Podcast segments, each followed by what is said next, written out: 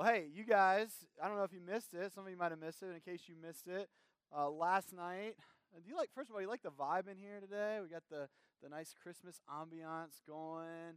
Uh, Mitch actually built this sweet manger scene behind us.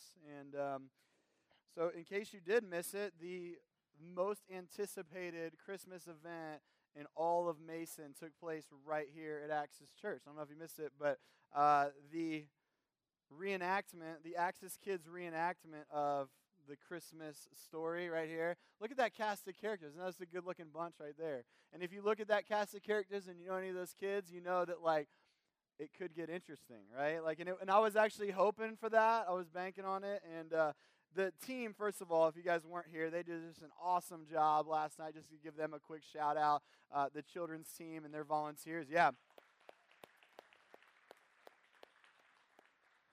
Just a really cool event, well received. We had something like 80 people in this room hanging out to just to watch this story unfold here on stage. And uh, Santa showed up. We had all kinds of cool activities for the kids as we prepare for Christmas. And so it was just an awesome event. They did a really cool job. And uh, I was excited to get to see particularly this event, uh, the, the performance. And I had a wise man. I don't know if you can see him in there. I had a wise man uh, in the show. And so getting to watch him uh, perform. And uh, so I was here for the rehearsal, which was fun. And Jonathan did a really good job just uh, directing that. And it's interesting when you direct from like babies and toddlers all the way up to like elementary. So it was really fun for me to get to watch Jonathan like try to get everybody in the right place at just the right time. It's a tricky thing. So he did a really good job at that. And uh, I was actually, I didn't tell him this, but I was hoping something would go wrong. Like I, that's really why I show up to kid shows because I'm like, we got this is like a recipe for something awesome to happen. And so I was, I was cheering against you in that regard. I was like, something cool is going to happen. And so uh, there were some moments, right? The, since I got to see the whole rehearsal, I knew where everybody was supposed to be standing and when they were supposed to be standing there.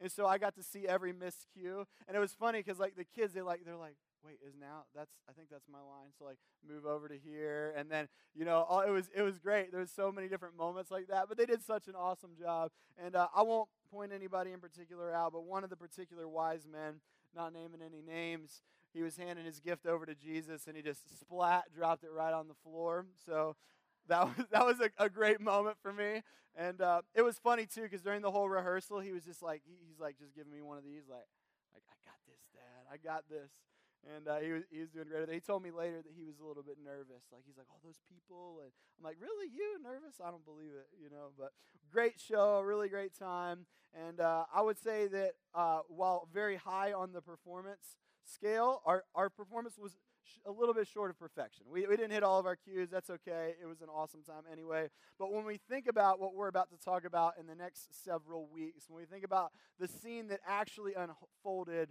um, that very first Christmas, we know that that was absolute perfection. It was absolutely perfect in the way that God expected it to be.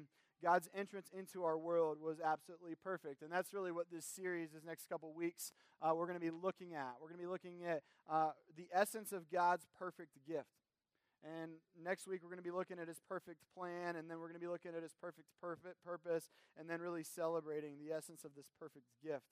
And Galatians 4 is really going to provide for us the framework for the series. Listen to these words in Galatians 4 1 through 7.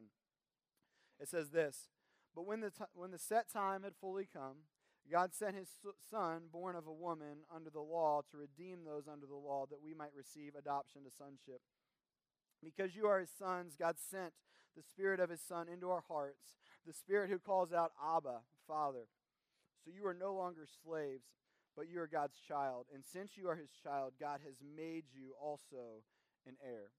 So we're going to be looking at really driving down to the heart of this passage and its connection to, to Christmas over the next couple weeks. But when we really think about the ultimate gift, the perfect gift that we got to see come into our world on Christmas Day, um, I want to take a step back and, and look at the perfect giver beyond, behind the perfect gift. And James tells us that there is a perfect giver behind every perfect gift. In James 1:17 it says, "Every good and perfect gift is from above, coming down from the Father of the heavenly lights, who does not change like shifting shadows. And so, before we fully understand the gift that was given, let's look at the giver behind the gift. God is the only perfect giver. The truth is, some of you guys are really good givers. You're, some of you are in the category of, hey, I'm a really good gift giver. Uh, I, I get a good one every now and again where I'm like, yes, I got it. You know, and then there's a lot of like, I have a, a nice dry season where I'm like, I don't know what to get people. Uh, but some of you are just like, it's like you just have this instinct to be like, that for that person, like that's the, that they'll be the gift that they love. And so we're all really, many of us are really, really good gift givers. But what I want to tell you today is there's only one perfect gift giver. God is the only true and perfect gift giver. And so, what I want to do is give you three characteristics that make God the ultimate and most perfect gift giver. Things that are embedded in his divine nature that make him the only perfect giver. And so, we're going to look at a few of those things together today. The first thing that makes God the perfect gift giver is this God's intention is perfect. God's intention is absolutely perfect. Just listen to the words of John 1 14 through 18, and I want you to see if you can bring to the surface here God's intention in sending Jesus into the world. It says, The Word, Jesus, became flesh and made his dwelling among us. We have seen his glory, the glory of the one and only Son who came from the Father, full of grace and truth. John testified concerning him. He cried out, saying, This is the one I spoke about when I said, He who comes after me surpassed me because he was before me. Out of his fullness we have received all we have all received grace in place of grace already given. For the law was given through Moses, grace and truth came through Jesus Christ. No one has ever seen God, but the one and only Son, who is himself God, is in closest relationship with the Father who has made him known. And in the scripture here in John, we see that God reveals to us his perfect motive in sending Jesus to the earth. It's out of his fullness, right? We read this out of his fullness, we, we have received this gift of grace. Out of his fullness, we have received. Out of his goodness, he gave, right? We see this right here in this. Out of his perfect nature, he gave. And sometimes we think it's maybe out of something that we earned or something that we deserved, or maybe it's out of his obligation that he gave this gift to the world. But here we read it's just out of his fullness, out of his overflowing love for us, God gave. God's motive, simply put, love, which is evident in how intentionally he was in presenting this gift to the world. Listen how 1 John 4 9 through 10 puts it. This is how God showed his love among us. He sent his one and only Son into the world that we might live through him. This is love, not that we loved God, but that he loved us and sent his Son as an atoning sacrifice for our sins. So it's out of love that God gave us this incredible, this perfect gift. And I just, I'm going to go ahead and uh, make a confession for you guys today. Saddle up. I, the truth is, the person that does most of the shopping at our house is Jess. That's just the truth. When it comes to Christmas gifts, or she's the better gift giver. Like I know this, and so I just like she's like, should I get it? Whatever you think, babe. Like you got this. So she's in the driver's seat when it comes to. Every now and again, she'll ask me for my opinion or my thought. But the truth is, she does most of the shopping. So often, what will happen is someone will open a gift that on the tag says from Josh and Jess on Christmas, and the truth is, as they're opening it, I'm just as much anticipating, like, what did I get them? You know, like, what, what's going to be in there? And so then they open the gift, and they're like, oh, that's pretty cool. That's a good idea. And they'll come to me and they'll say, Josh, thank you so much. Like, I, I just really appreciate this gift that you got. And I'll be like, yeah, yeah, the thing from the place. Like, yeah, I'm glad you really liked that. Like, that's, that's awesome. Now, I might have paid for the gift, right? So I contributed in that way. But the truth is, I put zero thought or heart into it. My mom was sitting in here first hour, and I'm like, Mom, I promise I'll get you a gift from myself in my own heart this year, I promise. And, uh, but she's the one that puts all the heart into it, right? So she gets to take joy in the exchange because she's the one that has, thought about this gift for somebody and gets to give it to them. So there you go. That's my confession. If you get a gift that says from jo- Josh and Jess this year, you know that it's really from Jess because she is the one who's put her heart into it. You know, God, as we see here in, in John and in First John, we see a God who delights in giving good gifts. Gifts that he pre thought, gifts that come from his perfect intentions for us. And it's the thought and the heart that counts the most. You see, when God presented his gift to the world, his intentions for humanity, his intentions for you and for me were made powerfully clear. God is the perfect giver because his gift is born truly out of love. And Paul highlights this when he raises this question, a question that we would all be smart to consider. And in Romans 8:32, Paul raises this question. He says, "He who did not spare his own son, but gave him up for us all, how will he not also with him graciously give us all things?" So if you're questioning God's intention today, if you're questioning God's heart or God's motive in your life today, let me bring you back to that idea, that thought. The God who was not, was willing to, to, to send his very self, his very son, to give up his life for you, how will he not graciously give you all things? You see, God's heart and motive is completely perfect and pure. But it's not the only perfect thing. His, pers- er, his perspective is also perfect. And it takes a perfect perspective to give us a perfect gift as well. So God's perspective is perfect. In Isaiah 46 19, it says this Who can fathom the Spirit of the Lord or instruct the Lord as his counselor? Whom did the Lord consult to enlighten him? And who taught him the right way? Who was it that taught him knowledge or showed him the path of understanding? Those of you that appreciate irony understand that, right? He's saying, like, who, whoever instructed the Lord, whoever gave counsel to God, nobody. Why? Because God is the one that has perfect wisdom, perfect perspective. He sees all things, He knows all things. That's a simple way of saying God is a good giver because He always knows what is best for you and for me. He has the past, present, and future in perfect view. There is nothing that He does not know about your life, what you will face, your future. He knows every single detail of your life, every hair on your head. And He's the perfect one to be the one that brings every good and perfect gift into your life because He truly knows what is best for you. You might think you know what is best for you, but God is the one that has the better view of your life, of your future, and of your current situation.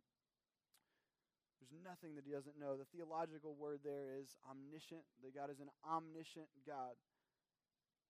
Perfect perspective. This time of year, I always love because they really, and they do it all year, but they really ramp up the commercials for kids, right? They're like, okay, like the marketers are like, I know we got to get to these little ones. Like, you know, we got a few more weeks till Christmas. This is shopping season, and so the the stuff is just on the screen over and over again. And it'll be, I, I'll, I'll, be standing in the kitchen. I'll hear some like, you know, hype like song come on, and I'll be hanging out, and I'll hear like and this truck is awesome. It like crashes through walls, it jumps over things, it goes. And I'm like, I just know as soon as I hear that, I'm going to look over and I'm going to see two little guys in the living room, like. And I know what's coming next, right? I know what's coming next. And that's going to be, Dad, I want that, right? Dad, get, give me that. Can we get that? And now they know now that my answer is always going to be this. My cop out answer is always like, maybe for your birthday. Like maybe, or maybe for Christmas. Like just, you know, maybe we'll see. And that's really like just buying me sometimes. Like, bro, you don't need that. Like, so, but so now they'll say, like, Aiden will be like, hey, maybe for my birthday. Like, he'll like, maybe and now Eli too, birthday? Birthday? And I was like, he's showing me weird things that, like, I know he doesn't even like. And now he's like so trained to do it that, like, it won't even be a commercial. And he'll just be like, birthday? Birthday? I'm like, I don't think you get it, buddy. But like, he, you know, these things will be so cool. But I know in my not perfect perspective, but I have a fuller perspective of this, and I know that like a lot of that stuff's just gonna break. Those things aren't even any good. Like a lot of this stuff is not even. Some of it might be cool, but that's not even that cool. And so now this year, uh, Aiden's been like, "Hey, I want this for Christmas or whatever," and I'll be like, I've already got you the coolest gift. Like, you're never going to believe. And it's true. I, I picked him something. I'm not going to tell you because I don't want you to tell him. But it's a cool gift. And it's something, nobody, trust me, what daddy's got for you is way cooler than that. Just wait. If you could just wait till Christmas, what daddy's got for you is so much cooler than that, so much better than that. And when we really think about God, when we think about His perfect perspective in our life, His fuller perspective, how often do we go and just be like, oh man, I want that? That's the thing that I want, God. Like, if you could just give me that thing, everything would be okay.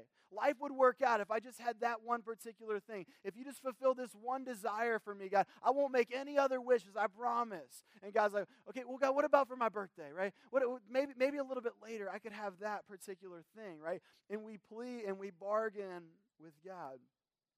Jess and I were sitting this past week just together. It was a really uh, just cool moment that we got to have sitting by the Christmas tree, opening up the scripture together, and just chatting a little bit. And I love those moments, and we have great conversations that come out of those moments. And the conversation that came up this past week was what if God had given us everything that we had asked for?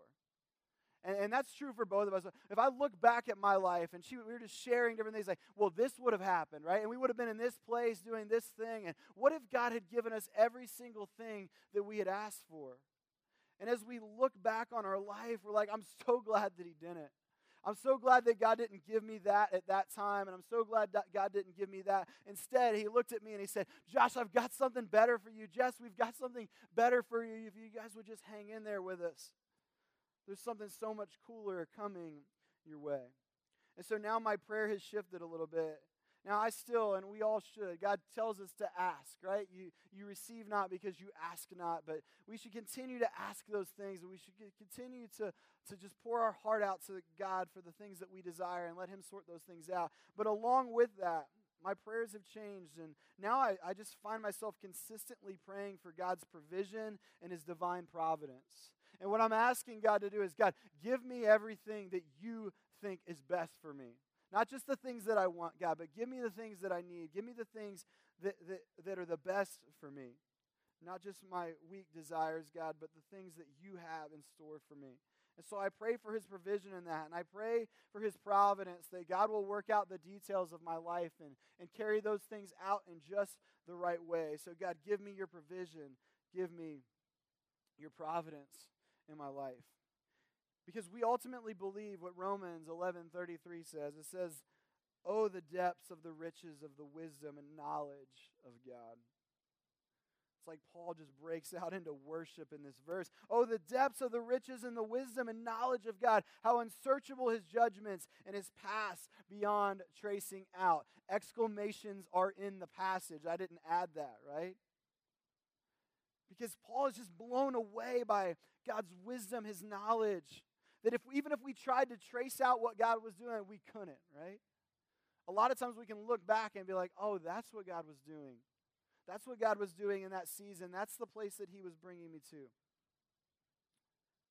The general of the Confederate Army, Robert E. Lee, he wrote about a God who he believed knew best. And after the Union Army defeated them, here's the words that he wrote. He said, We failed but in the good providence of God, apparent failure often proves a blessing. It's a humble thing to say after you've been defeated to say, Yep, we failed, but in the good providence of God, apparent failure often proves a blessing. That's a belief in God's providence to trust that God ultimately knows what's best, that His view is the better view, His view is the fuller view, His way is perfect. King David also appreciated God's divine hand. He said this God's way is perfect. All the Lord's promises prove true. He is a shield for all who look to him for protection. For who is God except the Lord? Who but our God is a solid rock? God, God arms me with strength, and he makes my way perfect. He makes me as sure footed as a deer, enabling me to stand on mountain heights. He trains my hands for battle. He strengthens my arm to draw a bronze bow. You have given me your shield of victory. Your right hand supports me. Your help has made me great. You have made a wide path for my feet to keep them from slipping. God is a perfect giver because his perspective is perfect. He knows exactly what we need. But God doesn't just know exactly what we need, He knows exactly when we need it.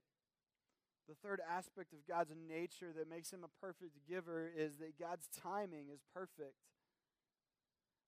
As we say, God's never early, He's never late. God is always right on time. And in Galatians 4 1 through 4, the passage just preceding the passage that we're going to be digging into here throughout this series, it says this Paul says, What I am saying is that as long as an heir is underage, he is no different from a slave.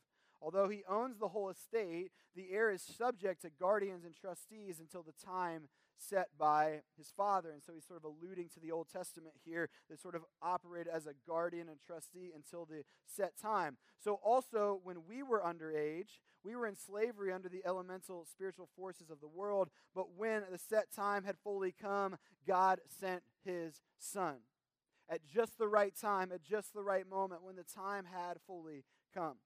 There are two words for time in the scripture. The first is kairos, and kairos is this idea that there's this moment of opportunity, and it says you seize this divine moment of opportunity. Chronos, on the other hand, is the other word, and it refers to sequential time. It's like a story plot unfolding, it refers to a specific time in a series of events. And the word that we're looking at here in Galatians is this word chronos. So, in other words, God isn't just saying, I just I see my window of opportunity, and in this moment I'm going to seize this opportunity. Ready, Jesus, here's the moment, ready, set, go. That's not what this alludes to. Instead, chronos means that God precisely planned the time and sequence in which his greatest gift would be revealed. With God's infinite knowledge and his infinite perspective, he set the specific time when the greatest impact would be made at just the right time culturally, just the right time politically, just the right time historically. God sent his son into the world. God was right on time. Last night we got to go to what uh, many of you know. This is my favorite uh, Christmas tradition: is the Lebanon Horse Parade. Anybody else go to the Lebanon Horse Parade? All right, you got it next year. All right, next year, mark it down. It's always the first week in December. Um, Lebanon Horse Parade and Axis Performance, two things that got to be on your Christmas to-do list. Uh, but we went uh, last night, and the night parade is really cool uh, because everything's lit up. And I'm like a little kid all over again when I get to go to this parade. And we didn't even have our kids with us, but I'm like, I'm the kid. Like, did you see that one? You know, and there's like all kinds of horses from all kinds of farms all over. And there's all these like little, there's mini horses, you know, just running along with their little legs. Like, I'm like, how do they even like pull like somebody like three times their size and they're just little legs moving along the ground. And then there's like these really like eloquent horses that like dance. They're like, you know, like kind of like that. It's pretty good, pretty good impression, I think. Uh, yeah, thank you. Right on point. Um, but as those other horses are coming, like those are all cool, but it's really this moment that I'm waiting for. Like, I know there's this moment coming because it comes every single year, but there's this moment coming when the Clydesdales are going to roar down the street. And there's all these bells on there, and they're big, and they're just so cool looking as they come down the street. And as they do, the crowd just erupts in celebration, like, yeah, like this is the moment the Clydesdales are here. And, and that, or maybe just me. I'm just having, and like, Jess, like, calm down. It's okay, you know? It's going to be all right. But I love that because all throughout the parade, you're like, okay, I know that moment's coming, right? And then a little mini horse will come by, like, okay, not, it's not yet. I'm looking around the corner, like, not yet, not yet. And then the big moment arrives, and here it is the Clydesdales marching down the street. And as I think about how God unfolded his plan at just the right chronos time, at just the right moment, you see, throughout history, God foreshadowed a moment when the world would be turned upside down. From the beginning of time, God foreshadowed a time, and we see it even in Genesis where he talks about this time when he would crush the serpent's head, right? You might bruise her heel, but I will crush his head, the head of the serpent. And all throughout the prophets, we see that there's this "Is not yet, not yet, right? It's coming, and there's this foreshadowing that continues to build. And the prophets talk about this time when the Messiah, when the time is set, at just the right moment, God will enter into our world. He's going to send a Messiah on our behalf to rescue us, to redeem us, to help us to overcome the power of the enemy. And we continue to get all these signals throughout the scripture as guideposts along the way that say, hey, there's this time coming. It's not here yet. It's not here yet. It's not here yet. And when God invades, the world. It's not some giant parade or some moment of, of grand occasion. It's not a big parade of people standing around, but it's in the humblest of ways. Born to a virgin in a manger. I mean, can you imagine? But at just the right time, God sent his son to us. God became one of us so that he could rescue us from the plans of the enemy. I don't know how many of you guys are Narnia fans, but I love, I've read the books now, and I, I, like to sometimes around Christmas time go back and reread some of the Narnia books. And uh, I, I've seen a lot of the movies, um, and this is a great time, a year or two, to, to The Lion, the Witch, and the Wardrobe. Like, I just love um, that, that movie. And uh, so I'll watch it a lot of times around this this season. But I love it because C.S. Lewis he really captures the kingdom of God just so eloquently and creatively in the Chronicles of Narnia. And when the kids first venture into Narnia, it's a cold and desolate place. It's under the command of the White Witch, and there's famine and endless winter and suffering and, and starvation. And it's the Narnians are waiting, but they know of a time that is coming when the winter will end because they've, re- they've heard the prophecy, they understand the prophecy, and one day they know that at just the right time the winter will end. Aslan will defeat the White Witch, claiming his rightful throne. And as the time draws near, the seasons begin to change, the snow starts to melt. And they see this unfolding around them and they can't make sense of it all. And they're continuing to ask these questions with just this sense of wonder like, who's this Aslan that you speak of? Who is, who's this? He's a lion. And they continue to ask all these questions.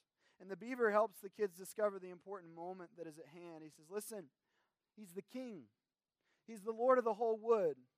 But not often here, you understand. Never in my time or my father's time. But the word has reached us that he's come back. He is in Narnia at this moment. And as they continue to venture forward, there's all the snow is now beginning to, to melt off. And we see Father Christmas roll in on his sleigh, and he enthusiastically declares this. He says, I've come at last, said he. She's kept me out for a, while, a long time, but I've got in at last. Aslan is on the move. The witch's magic is weakening.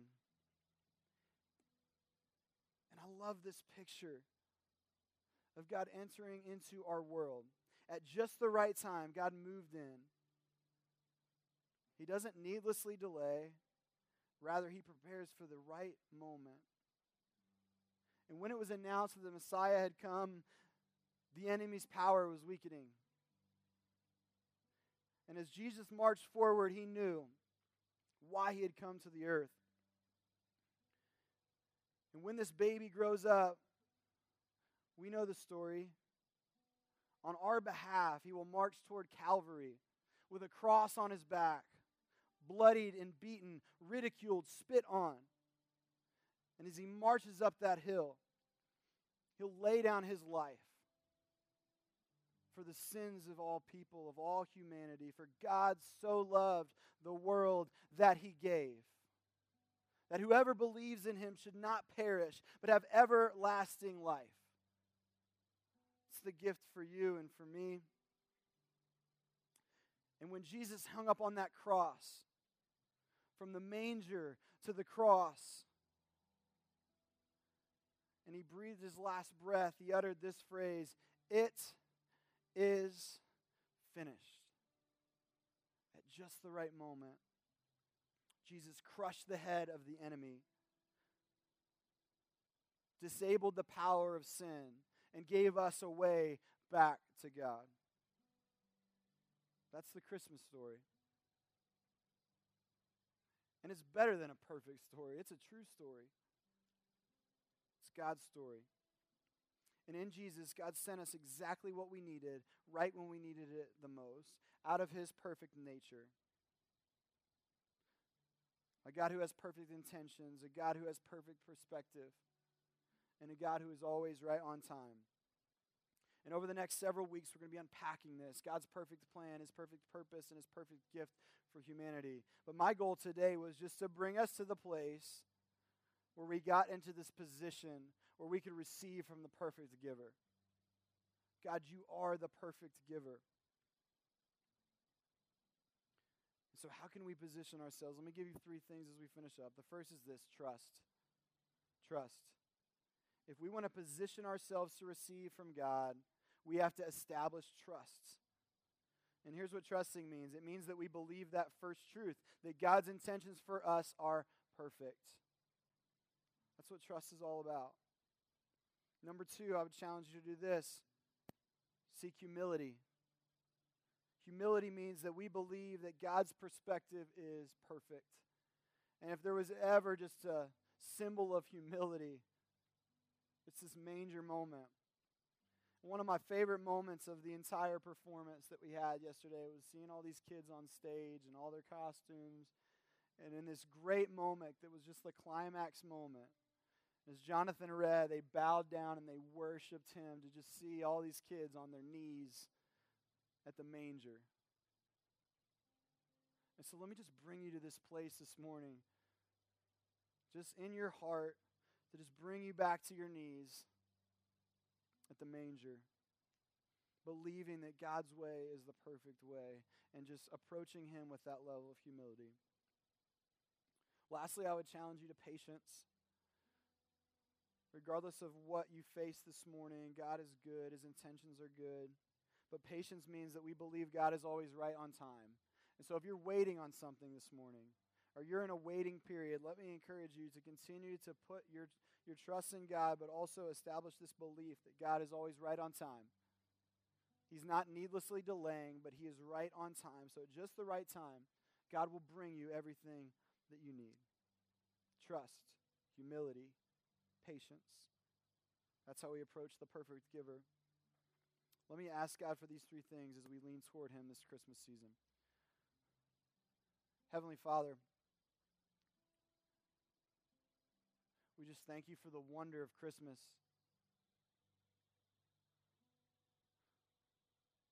The wonder that is contained in a quiet manger, a baby.